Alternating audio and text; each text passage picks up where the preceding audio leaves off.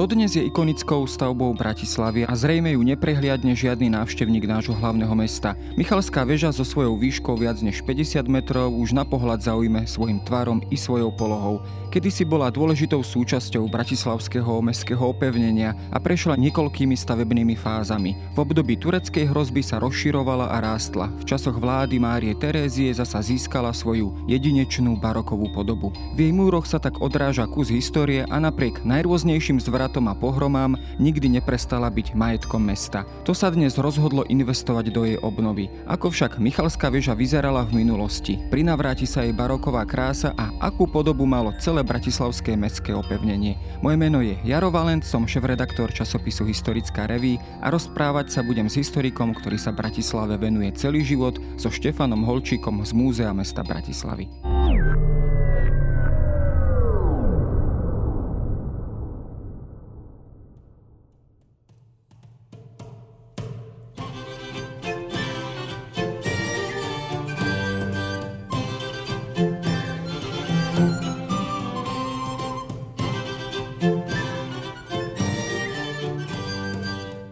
O mestskom opevnení samozrejme ako pri každom stredovekom meste hovoríme samozrejme ako o tej potrebe ochrániť, opevniť mesto pred nejakou vonkajšou hrozbou, kedy v súvislosti s Bratislavou hovoríme o mestskom opevnení. Je to povedzme to dvanáste alebo až trináste storočie po Tatárskom vpáde, alebo kedy teda máme prvé zmienky o tom, teda, že Bratislavu chránili mestské múry. No, povedal by som, že nie je teraz reč o zmienkach, že skorej treba vedieť, čo objavila archeológia, ktorá teda našla aj predmety alebo objekty, ktoré vznikli ešte pred písomnými prameňmi. V tomto prípade ale musím hovoriť, že nehovorím o Bratislave, ale o Prešporku, aj keď aj Prešporok je vlastne len slovanizovaná forma nemeckého názvu tohoto mesta.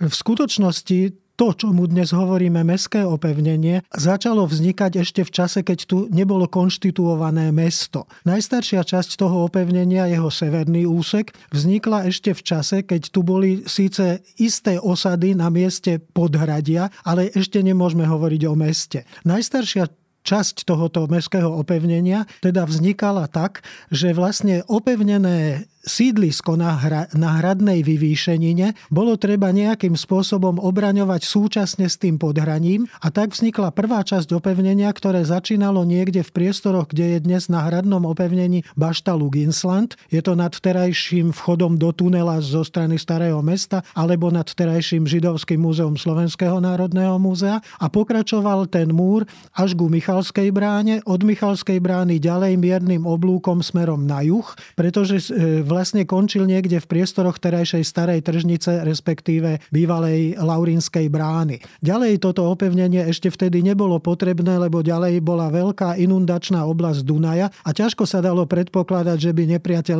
prišiel do mesta alebo napadol mesto cez blato a rôzne také nepríjemné miesta. Čiže inými slovami, to prvé to opevnenie bolo zo severnej strany, ano, keďže z juhu opevnenie... a z východu v podstate Bratislavu lemoval Dunaj. Áno, prvé opevnenie vlastne sa napadlo pájalo na opevnenie hradu a až v pätnástom storočí jeden malý úsek toho opevnenia zbúrali, pretože sa oddelila sídelná jednotka hrad od sídelnej jednotky mesto.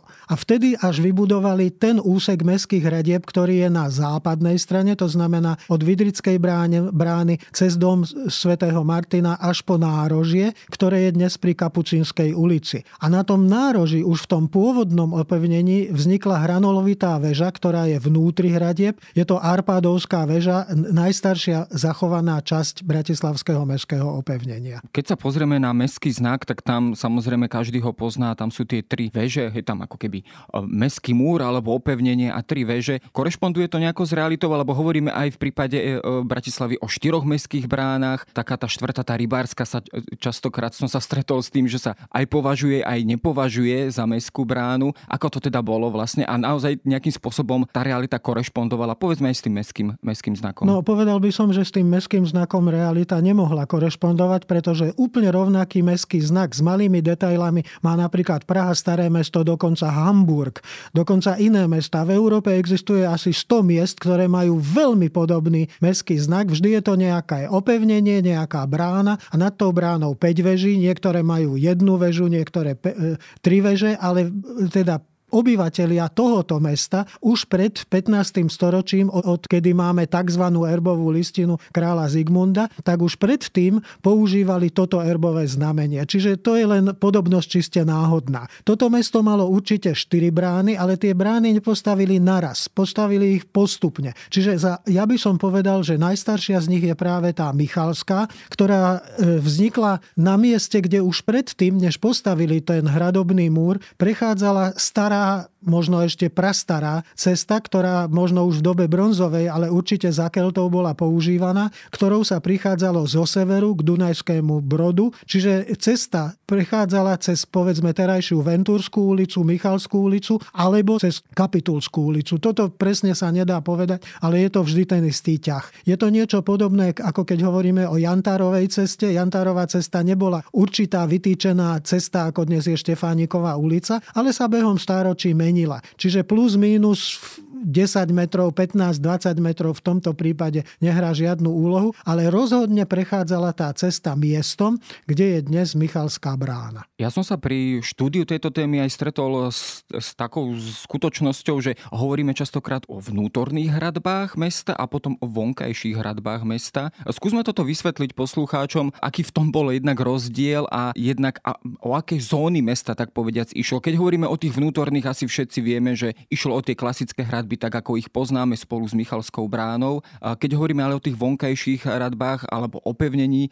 mesta, o čom teda presne hovoríme? No takto, dá sa povedať, že to je vnútorný prstenec, ktorý obkolesoval to vnútorné mesto a to je ten, v ktorom bola Michalská brána, Vydrická brána, Laurinská brána a tá spomenutá Rybárska brána, ktorá v skutočnosti bola bránkou, dá sa povedať. Forte sa to dá povedať po nemecky, ale ako brána existovala aj s tým rozdielom, že niekoľko, povedzme, vyše sto rokov bola zamurovaná. Ale to teraz nehrá nejakú úlohu. Ale bolo jasné, že okolo tohoto opevneného, by som povedal lepšie opevneného mesta, boli predmestia. A tak bolo potrebné najmä po tureckom vpáde do Uhorska aj tieto predmestia chrániť. A tak vybudovali druhú líniu tých opevnení. Ona línia nebola, bola to krivka, ale dá sa tomu povedať línia, ktorá začínala niekde pri terajšej viedenskej bráne hradného areálu, potom postupovala palisádami. To slovo palisády je vlastne iná, iný názov pre toto vonkajšie opevnenie,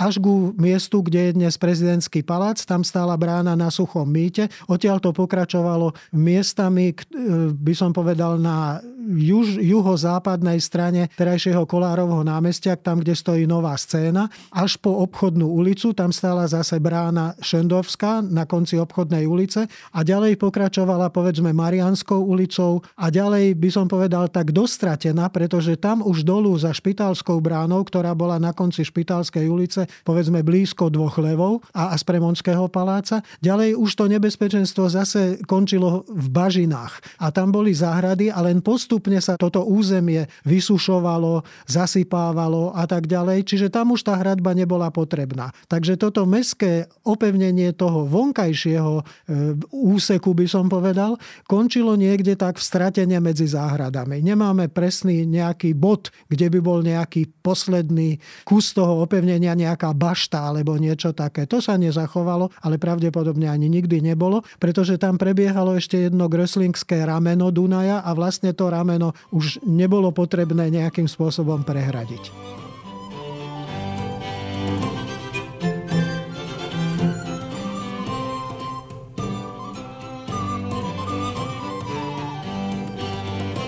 Keď sa pozrieme a opäť pre, pre také vysvetlenie poslucháčom na ten režim, ktorý panoval vlastne v okolí e, hradieb a na mestských hradbách, mestských múroch, ako si to opäť môžeme predstaviť, bol možný bežne voľný vstup do mesta, alebo naopak tieto jednotlivé vstupy, mýta, brány boli naozaj kontrolované, pocestní boli kontrolovaní. Čiže keď by sme sa, tak povediac, presunuli do toho, povedzme, štrnásteho pätnásteho storočia, akým režimom by sme, tak povediac, prechádzali? No priamo pre Prešporok toto naštudovanie nemám, respektíve neviem, či existujú na to nejaké pramene, ale per analógiam existujú takéto pramene aj z Francie, aj z Nemecka, aj z Čiech, čiže predpokladám, že v Uhorsku to nebolo úplne iné ako tam. Samozrejme, brány sa na noc zatvárali a aj cez deň, keď prichádzali nejakí pocestní, alebo dalo by sa povedať obchodníci a iní ľudia, tak pravdepodobne ich kontrolovali. Samozrejme, ako teraz, keď pred pár týždňami nás kontrolovali na Petržalskej stanici, keď sme sa vracali z Viedne, že či máme či sme zaočkovaní a teraz sa to už nerobí, tak takisto si myslím, že to bolo aj v stredoveku. Boli obdobia, ktoré boli viac nebezpečné a boli obdobia, kedy bolo menej nebezpečenstva a podľa toho sa reguloval aj ten vstup. Treba len spomenúť, že zase ako analógiu, že kým postavili teda kým preniesli z hradného areálu chrám Najsvätejšieho spasiteľa do Podhradia, čo sa stalo na začiatku trinásteho storočia, tak tiež v hradnom areáli bolo nebezpečenstvo. Prichádzali do kostola ľudia, ale samozrejme bolo nebezpečenstvo, že ten človek, čo prichádza do kostola, je preoblečený a že to môže byť niekto, kto napadne napríklad hradnú posádku. Je to trošku, prepáčte, musím to povedať, taká analogia je teraz, že napríklad e, teroristi, že môže sa terorista prezlieť za Mohamed dánsku ženu, má na sebe má zakrytú tvár a všetko a môže to byť muž, ktorý má na opasku výbušninu. Čiže presne toto sa mohlo stať aj v trinástom storočí, hoci vtedy ešte neboli výbušniny, ale hovorím o tom nebezpečenstve. A teda aj mesto sa muselo istým spôsobom brániť a muselo prichádzajúcich kontrolovať. A preto aj bolo mesto na noc zamknuté. Brány boli zavreté a ak niekto prišiel päť minút po zavretí brány, tak mal smolu, musel prenocovať buď v tom predmestí, ak sa dostal medzi tie dva prstence hradieb, alebo musel prenocovať niekde mimo hradieb. Stávalo sa to napríklad aj na Dunaji, pretože kým nestál pevný most a bol tam len loďkový most, respektíve kompa, tak kto prišiel neskoro a už nemohol sa previesť na prešporskú stranu, teda na severný breh, tak musel prenocovať na tom južnom brehu. Boli tam mestské hostince, jeden z nich sa dnes volá omylom, alebo nie celkom správne Leberfinger. To bol taký zájazdný hostinec. A takých zájazdných hostincov existovalo aj pred hradbami mesta niekoľko. Až do konca osemnásteho storočia vlastne sa tie hradby používali a zamykali. A keď sa pozrieme na tie jednotlivé brány, my sme teda ich spomínali okrem Michalskej, alebo teda poznáme ju aj ako Michalskú väžu dnes, Laurinská brána, Vydrická brána, Hribárska brána. Ktorá z nich bola, tak povediať, najdôležitejšie a, mo- a do akej miery sa to prejavilo aj na ich podobe? Bola to práve tá severná Michalská brána, ktorá povedzme strážila ten najdôležitejší prístup a najfrekventovanejší prístup do mesta? No, ja mám dojem, že dôležitejšia bola Laurinská brána, pretože tá síce tiež privá Zala ľudí zo severu, z východu, ale ak by boli Michalskú bránu zamkli, tak vôbec nebol problém ešte tých pár krokov prejsť smerom dolu okolo hradieb a vstúpiť do mesta tou inou bránou. Možno za istých nebezpečenstiev, keď bolo mesto niekým ohrozované, asi zamykali niektoré brány a otvárali len niektoré brány. Vydrická brána bola zaujímavá najmä tým, že síce smerovala na západ, ale vlastne bolo tam bol problém dostať sa k nej, pretože Dunaj neposkytoval na severnom brehu veľmi dobrý prístup do mesta. Bolo to spojenie s Devínom napríklad. Ale neviem si predstaviť už s ktorými inými mestami, pretože ona sa síce volala čiastočne aj Viedenská brána, lebo bola orientovaná smerom na Viedeň. Ale z Viedne sa prichádzalo vždycky po južnom brehu Dunaja, teda museli prísť po južnom brehu Dunaja a prejsť Dunaj, teda tým lietajúcim mostom a vstúpiť niektorou inou bránou. To isté sa týkalo aj v budúcnosti potom príchodu do mesta, pretože ak niekto prichádzal napríklad od Prahy alebo Brna a prišiel až na mieste, kde je dnes miesto zvané Patrónka, tak si mohol zvoliť dve cesty. Buď prichádzal zo severu, teda prišiel do mesta Michalskou bránou, alebo mohol mesto obísť Mlynskou dolinou a vtedy prichádzal touto Vydrickou bránou. Čiže neviem sa vyjadriť k tomu, ktorá z nich bola dôležitejšia a ktorá bola menej dôležitá. Tá dôležitosť asi sa tiež menila podľa obdobia.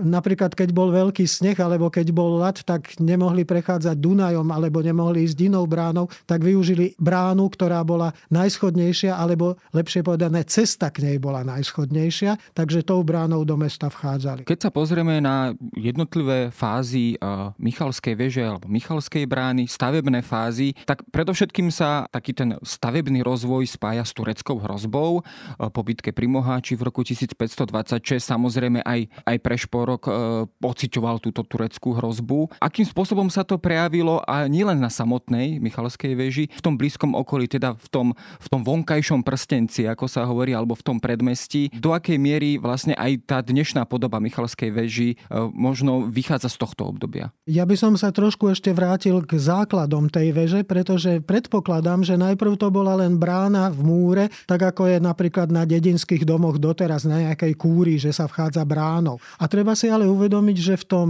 povedzme jedenástom, dvanástom, trinástom storočí, presne neviem, ale keď stavali ten prvý úsek hradieb v tom, v tých predmestiach, z ktorých sa neskôr stalo mesto Prešporok, boli povedzme len prízemné domy a boli roztrúsené. Ono nebola taká radová zástavba, ako je teraz, ale stála skupinka päť domov a o kus ďalej tri domy a tak. Boli to také, by som povedal, osady, ako sú kopanice. Až potom, keď sa postupne zahusťovala zástavba na tom areáli toho starého mesta, si uvedomili, že treba tú bránu nejak spevniť. Tak zrejme vybúrali ten kúsok, kde bola tá predpokladaná stará brána a postavili takú stavbu, ktorá bola síce hranolovitá, ale nedá sa ešte povedať väža. Mala na, v maximálnom prípade dvanásť metrov, pretože si predstavujeme, že dnešná brána, ktorá má dva portály a medzi nimi je to medzibránie, dalo by sa povedať, ale stále hovorím len o priestore pod vežou. Nehovorím o Barbakáne alebo inom. Tam sú dve brány. Jedna je obrátená na sever, ktorá ide teda von z mesta, a jedna je obrátená na juh k Michalskej ulici.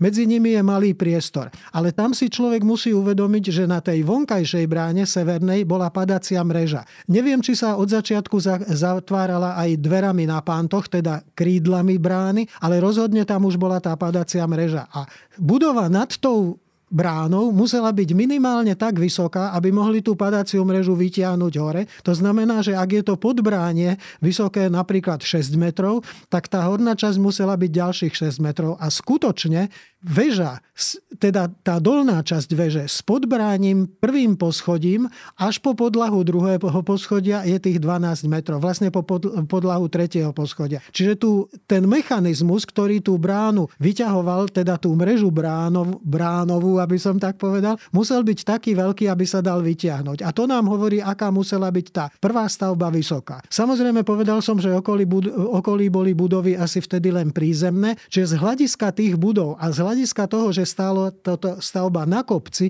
to už bol základ veže, ale nedá sa tomu hovoriť väža. Naviac my nevieme, či, či tá väža, teda tá stavba, bola zakrytá plochou terasou, o čom pochybujem, alebo či na nej bola strecha. Ak na nej bola strecha, bola povedne vysoká. Gotické strechy sú vždy vysoké, nikdy to nie je taká stanová strecha, ktorá pripomína pyramídu. A tá vysoká strecha by bola spôsobovala opticky, že ľudia si už túto stavbu považovali za väžu. Neviem to povedať, je to špekulácia. Až v neskorších obdobiach tú väžu stále nadstavovali. Pri výskume väže sa zistilo, že až do toho, by som povedal, plafónu druhého poschodia je tá väža, jej obvodové múry, nehovorím teraz o interiéroch, je z toho štrnásteho storočia. Ale podľa záznamov z polovice pätnásteho storočia vieme, že vtedy odbúrali z tej väže akési arkiere, ktoré síce kolegyne pred tridsiatimi, päťdesiatimi rokmi považovali, alebo uvažovali, že tie arkiere mohli byť na prvom poschodí nad bránami, čo je ale nezmysel. Tam by po nich museli byť zachované stopy a na nejakej väži, kde je padacia mreža, nemôže byť arkier na tej strane, kde je padacia mreža. Bol by to nezmysel. Stačí pozrieť sa na gotickú východnú bránu Bratislavského hradu, ktoré sa hovorilo predtým Korvinova, teraz Zigmundova. Tá preto nemá nad bránou nejaký otvor, nejaké okno, nejaký arkier, lebo tam tá mreža vystupovala hore. To je logický nezmysel, aby tam bol otvor. Mohla tam byť jediná jedna strielňa. A na strane mestskej zase, na Michalskú ulicu, by na prvom poschodí žiadny arkier nemal význam. Preto ja si myslím, že tie arkiere boli nad druhým poschodím a že ich vlastne odbúrali v čase, keď ich už nepotrebovali. A nepotrebovali ich preto, že už pred tou bránou postavili barbaka. Teda vysunutú pevnosť, ktorá už tú väžu by som povedal, chránila. Bolo, no a... Bola toto práve z pohľadu tohto Barbakanu, alebo teda táto stavebná fáza, tá sa práve spája už s tým spomínaný, s tou tureckou polovica hrozbou. pätnásteho storočia. A polovica, ano. Alebo od, od polovice pätnásteho storočia. Už vlastne tú väžu chráni Barbakan, čiže už e, nehrozí taký priamy útok na väžu. Je to práve ten moment, kedy tá väža, tak povediať, môže sa ďalej rozvíjať a rásť. Bol to ten moment, ano, ktorý, väža, ktorému vlastne vďačí za svoju výšku. Tá väža prestáva byť samostatnou obrannou stavbou a stáva sa až sekundárnou štandardnou obrannou stavbou. Preto bolo možné ju zvyšovať a nie len, že bolo možné, ale museli ju zvyšovať, aby videli ponad ten barbakan. A tak sa stalo, že ju postupne zvyšovali. Vieme, že už do, k nejakému zvýšeniu došlo roku tisícpäťstojedenásť, teda ešte pred tou katastrofou pri Moháči, lebo už vtedy si zrejme uvedomovali, že ju treba zvýšiť. Ale zaujímavé, že vtedy nezvýšili ani Laurinskú bránu, ani Vydrickú bránu. Tie zostali vo svojej pôvodnej výške. Ak si niekto chce predstaviť, ako tie veže vyzerali vtedy, tak stačí ísť do Hainburgu, kde sú zachované dve veľké brány, ale tá, ktorá sa nás týka, je vlastne brána obrátená smerom na Bratislavu, takzvaná Uhorská brána, lebo tá dosť, by som povedal, analogicky predstavuje brány, ktoré, aká bola Vydrická alebo, alebo Laurinská. Michalská brána do toho nepatrí, tá je trošku iného typu. No a tu potom zvyšovali a v tej vašej pôvodnej otázke bolo, že prečo po roku tisícpäťstodvadsaťšesť, totiž vtedy ten, to nebezpečenstvo, viete, uhorskí magnáti si mysleli, že no dobre, Turci vyhrali a my ich zajtra zase vykopneme z krajiny, vyženieme ich a tak. Lenže sa zmýlili. A to bolo aj pri prvej prešporskej korunovácii, ktorá sa odohrala oveľa neskôr tisícpäťstošesťdesiattri, že oni boli presvedčení, že to je len taká náhodná vec, že tu korunujú toho to panovníka, že však sa vrátime zase do stoličného Belehradu, Székesfehérváru, čo sa ale už nikdy nestalo. Oni nemohli predpokladať, že ten ich, by som povedal, ten ich neúspech pri Moháči bude mať následok až tristo rokov. No a to je aj dôvod, prečo keď tí Turci postupovali a už zabrali Budín, zaberali Székesfehérvár, zaberali Ostrihom, tak už aj tu cítili, že už je zle a preto kráľovskí komisári, vojenskí komisári dali taký dekret alebo taký, by som povedal, rozkaz, že treba zbúrať pevné stavby pred týmito hradbami centrálneho mesta, vnútorného mesta a boli to najmä kostoly. Tam určite stáli aj iné kamenné stavby, napríklad špitál mohol byť, že mal kamenné múry, ale poschodie už mohlo byť drevené, aj strecha bola určite drevená. Ale vtedy zbúrali teda kostoly aj svätého Vavrinca, aj svätého Michala, teda Michala Archaniela, aj svätého Mikuláša a materiál z nich použili na výstavbu, respektíve opravu alebo spevnenie mestského opevnenia. Keďže nájdeme to... tam takéto fragmenty dodnes na Michalskej veži. Že to mestské opevnenie na iných miestach bohužiaľ od osemnásteho storočia zbúrali, tak už tie fragmenty nemáme. Vieme, že fragmenty z kostola svätého Vavrinca boli použité v mestskom opevnení tam, kde je dnes e, taká reštaurácia u Jakuba. V súteréne, keď sa robil výskum, tak sme našli kusy gotickej architektúry takého kostolného charakteru, čiže evidentne to bolo sekundárne použité. Pri Michalskej veži sa tiež takáto vec odohrala, že v, v múrive, ktoré je nad druhým poschodím, schodím, sa naozaj nachádzajú články gotickej architektúry, ale najvýraznejšia je tabula, je to fragment náhrobnej dosky, ktorá je zamurovaná do severozápadného nárožia veže vo výške tretieho poschodia a je to naozaj náhrobná doska niekoho bohatého človeka, možno magnáta, možno mešťana, ktorý bol pochovaný pôvodne v tom kostole pred Michalskou bránou. A takisto kolegyne zistili, že v tých vyšších častiach múriva boli ďalšie fragmenty nejakých gotických článkov, len tie sa nedajú vybrať. Keby sme ich vybrali, tak by padol kus ďalšie veže a ani to nemá význam ich vyberať. Je lepšie, keď sú na svojom mieste, lebo mohli by sa stratiť.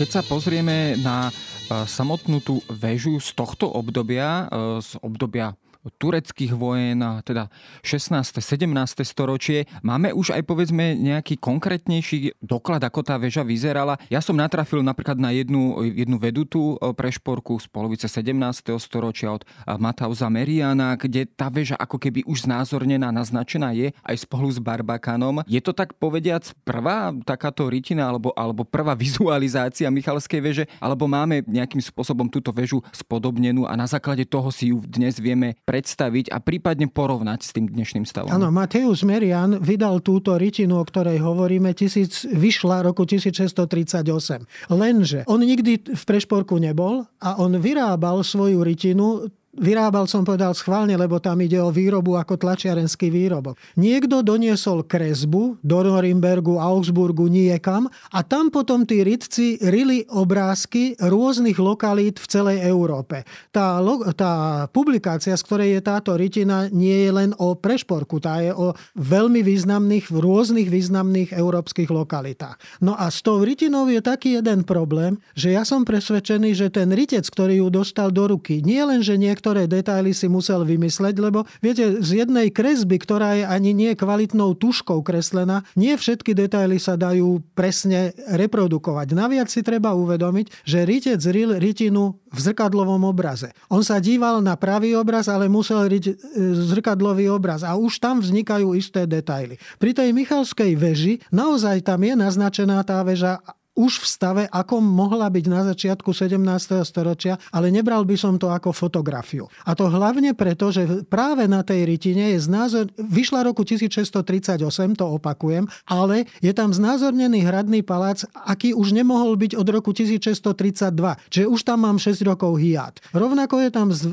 znázornená väža starej radnice, vtedy prešporskej radnice, v stave, v akom už nemohla byť na konci šestnásteho storočia, lebo vieme, že bolo zemetrasenie a že potom zemetrasení v deväťdesiatych rokoch šestnásteho storočia už zmenili tvár tej väže. A tam je napriek tomu stále ešte na, nakreslená, alebo teda vyrytá, v stave, akom bola v pätnástom storočí, možno v polovici pätnásteho storočia. Trošku pripomína napríklad väžu pražskej starej radnice, staromestskej radnice, s takými štyrmi väžičkami, s takou terasou, ktorá obchádza celú väžu, ktorej sa nesprávne volá Ochodza, a s vysokou strechou.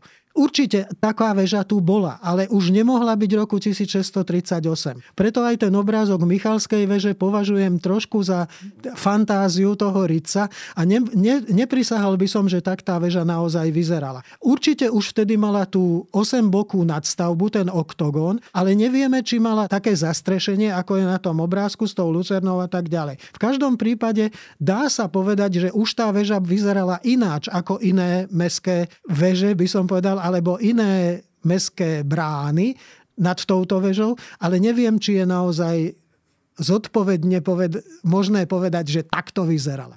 S tým súvisí možno aj taká moja ďalšia otázka, a to sa posunieme zase o storočie ďalej do osemnásteho storočia, do obdobia vlády Márie Terézie. A tam vlastne čakala Michalskú bránu alebo Michalskú väžu dôležitá baroková prestavba v roku tisícsedemstopäťdesiatsedem a krátko na to sa naopak začali búrať aj mestské hradby, aj, aj, aj mestské brány, okrem tejto jednej Michalskej. S čím to súviselo? Čo bol dôvod? Skrátka začala táto Michalská väža plniť skrátka inú funkciu, povedzme ako strážnej väže, tým, že tam boli osadené hodiny. Skrátka získala Michalská väža skrátka úplne inú funkciu než dovtedy. A to bol aj dôvod tej prestavby.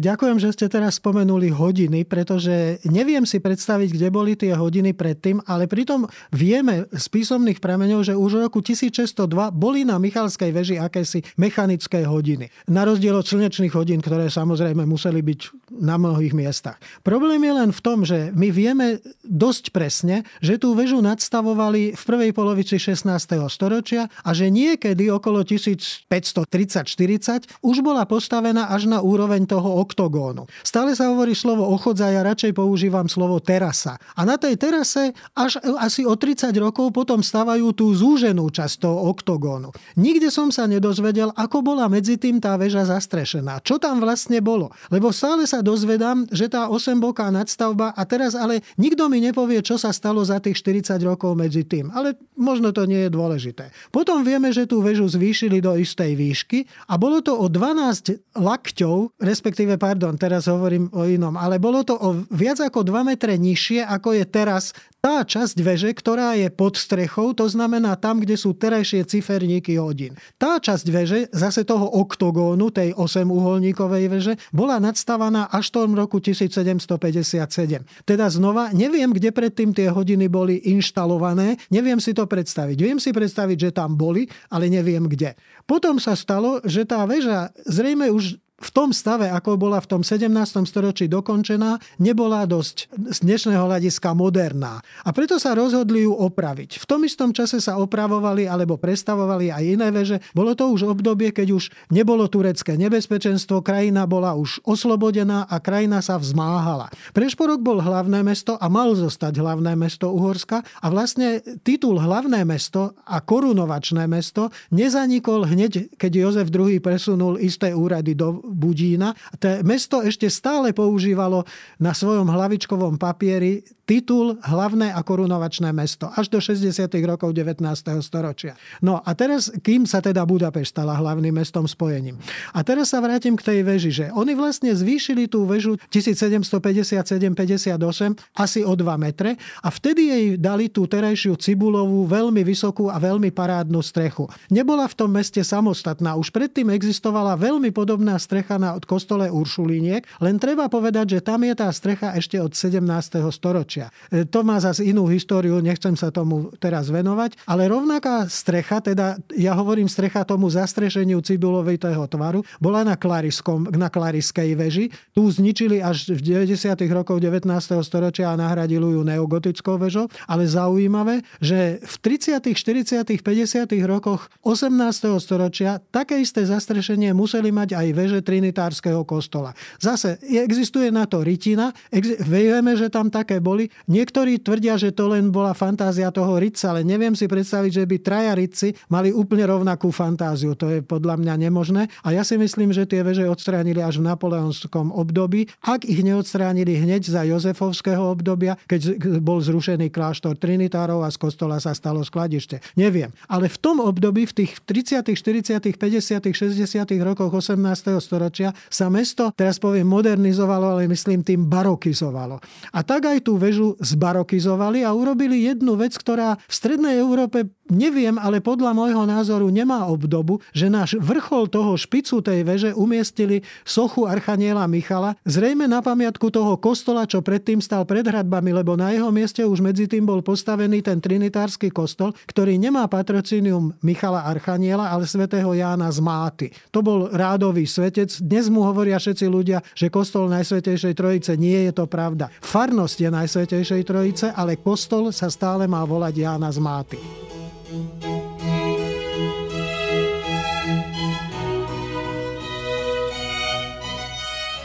Tá podoba tej Michalskej veže je taká, ako ste aj teda povedali, baroková, aj spolu s archanielom Michalom. Tak ako ju poznáme dnes, je to ešte stále to, tá baroková veža, alebo jednoducho je tu spomínaná tá prestavba e, zo sedemdesiatych rokov dvadsiateho storočia. Táto prestavba, respektíve obnova, rekonštrukcia tejto veže zásadným spôsobom zmenila túto podobu, že jednoducho to, čo dnes vidíme, už nie je tá e, klasická tereziánska baroková veža v tej plnej kráse. Tá veža svoju definíciu definitívnu formu dostala v tom osemnástom storočí. Boli tam štukatúry, boli trošku ináč upravené nárožia veže, ale v zásade boli tam ešte, povedzme, vázy na tej veži, boli tam iné detaily, ktoré, povedzme, behom devätnásteho storočia z istých dôvodov sa strácali, opravovali, prerábali a tak ďalej. Dokonca vieme, že aj socha svete, toho Michala Archaniela bola v devätnástom storočí sňatá dole, opravená, znovu inštalovaná na tej veži.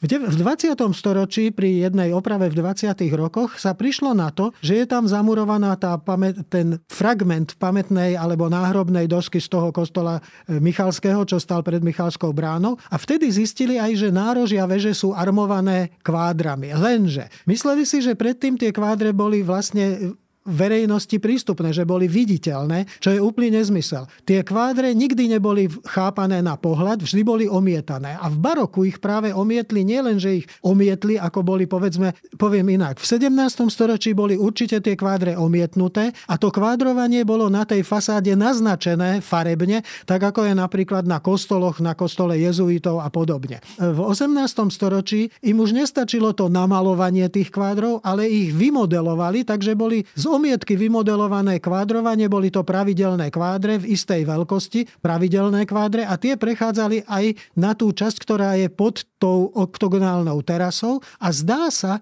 že nárožia toho oktogonálneho nadstavaného tej nadstavanej časti až po hodiny boli vtedy ešte zdôraznené lezénami. Samozrejme, teraz sa tvrdí, že tie lezény neboli barokové. Je to preto, lebo nie sú naznačené na kresbe, ktorá je v publikácii, nie v publikácii, ale v takej kreslenej knihe, ktorá je v Mestskom archíve, volá sa Delineaciones, kde sú, by som povedal, kresbami portrétované objekty, ktoré vtedy boli v majetku mesta na druhe, v druhej polovici osemnásteho storočia. A v Delineaciones naozaj tento detail nie je naznačený. Môžeme sa domnievať, že vznikol až v devätnástom storočí, ale bol veľmi štýlovo barokovo k tej veži, by som povedal, pasujúci, že hodil sa k tomu. Nikto by nebol pochyboval, že tam nepatrili, keby náhodou nebola tá kresba.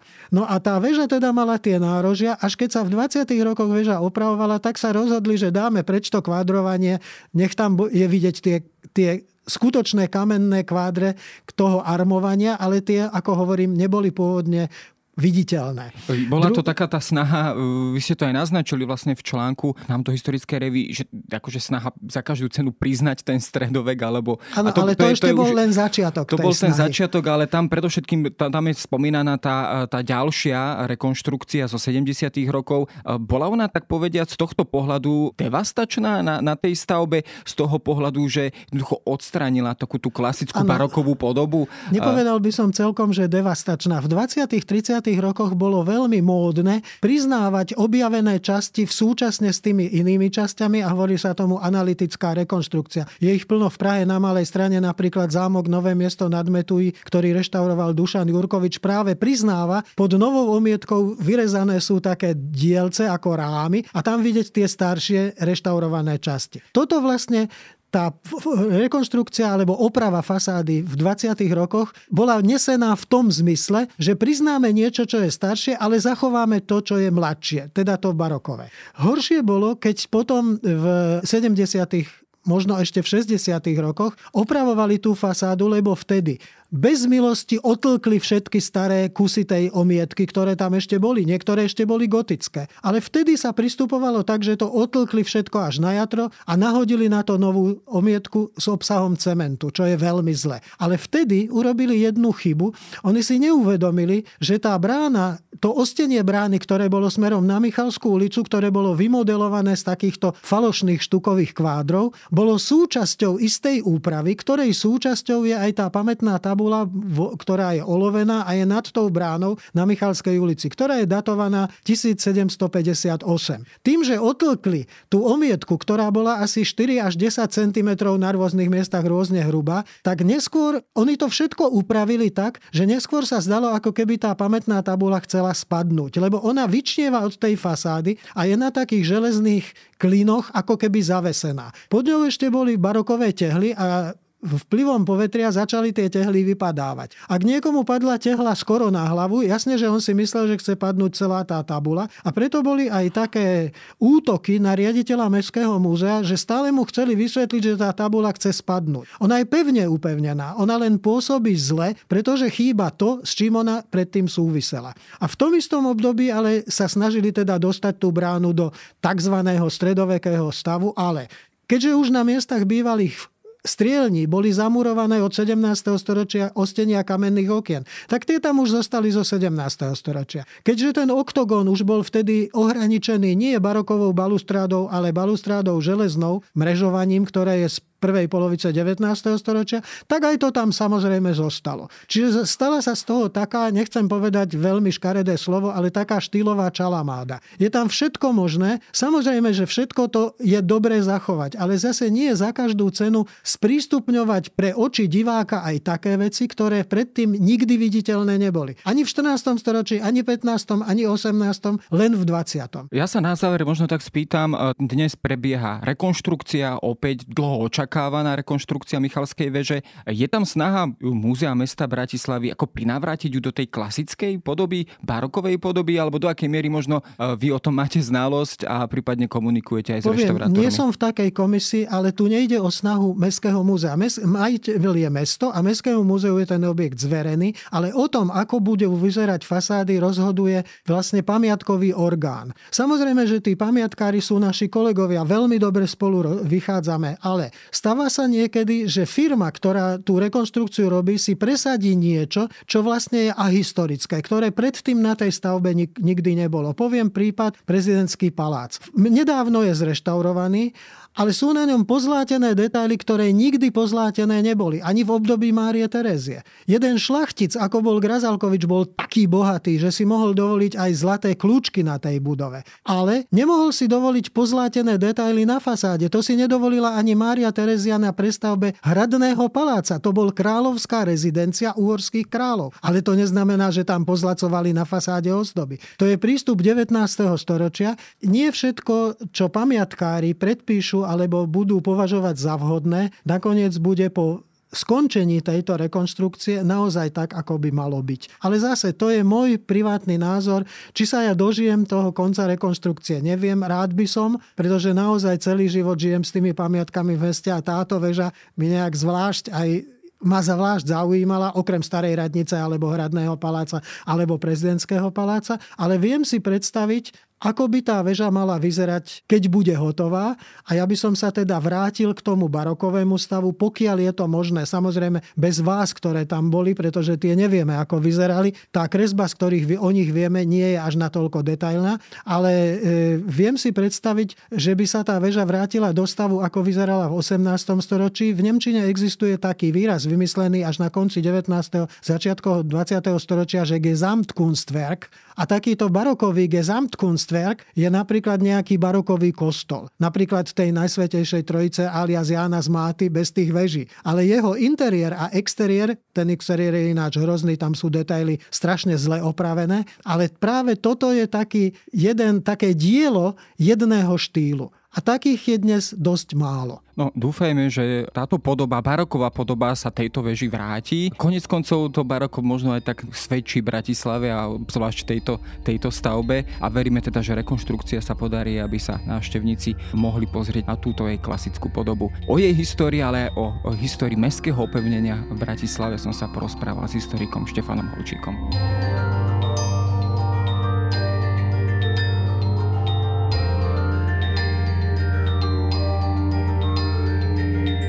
To je na dnes všetko. Počúvali ste Dejiny, týždenný podcast denníka Sme a Historickej revue. Podcast Dejiny vychádza každý týždeň v nedeľu. Prihláste sa na jeho odoberanie vo svojej podcastovej mobilnej aplikácii na platformách Google Podcasty, Apple Podcasty alebo v službe Spotify. Všetky diely nájdete aj na adrese sme bodka es ká lomka dejiny alebo historickarevue bodka com. Ak sa vám podcast páči, môžete ho ohodnotiť. Ak mi chcete poslať pripomienku, môžete sa pridať do podcastového klubu denníka Sme na Facebooku alebo mi poslať mail na adresu jaroslav bodka valent zavináč petitpress bodka es ká. Ja som Jaro Valenc a na tvorbe tohto podcastu sa podielal aj Viktor Hlavatovič.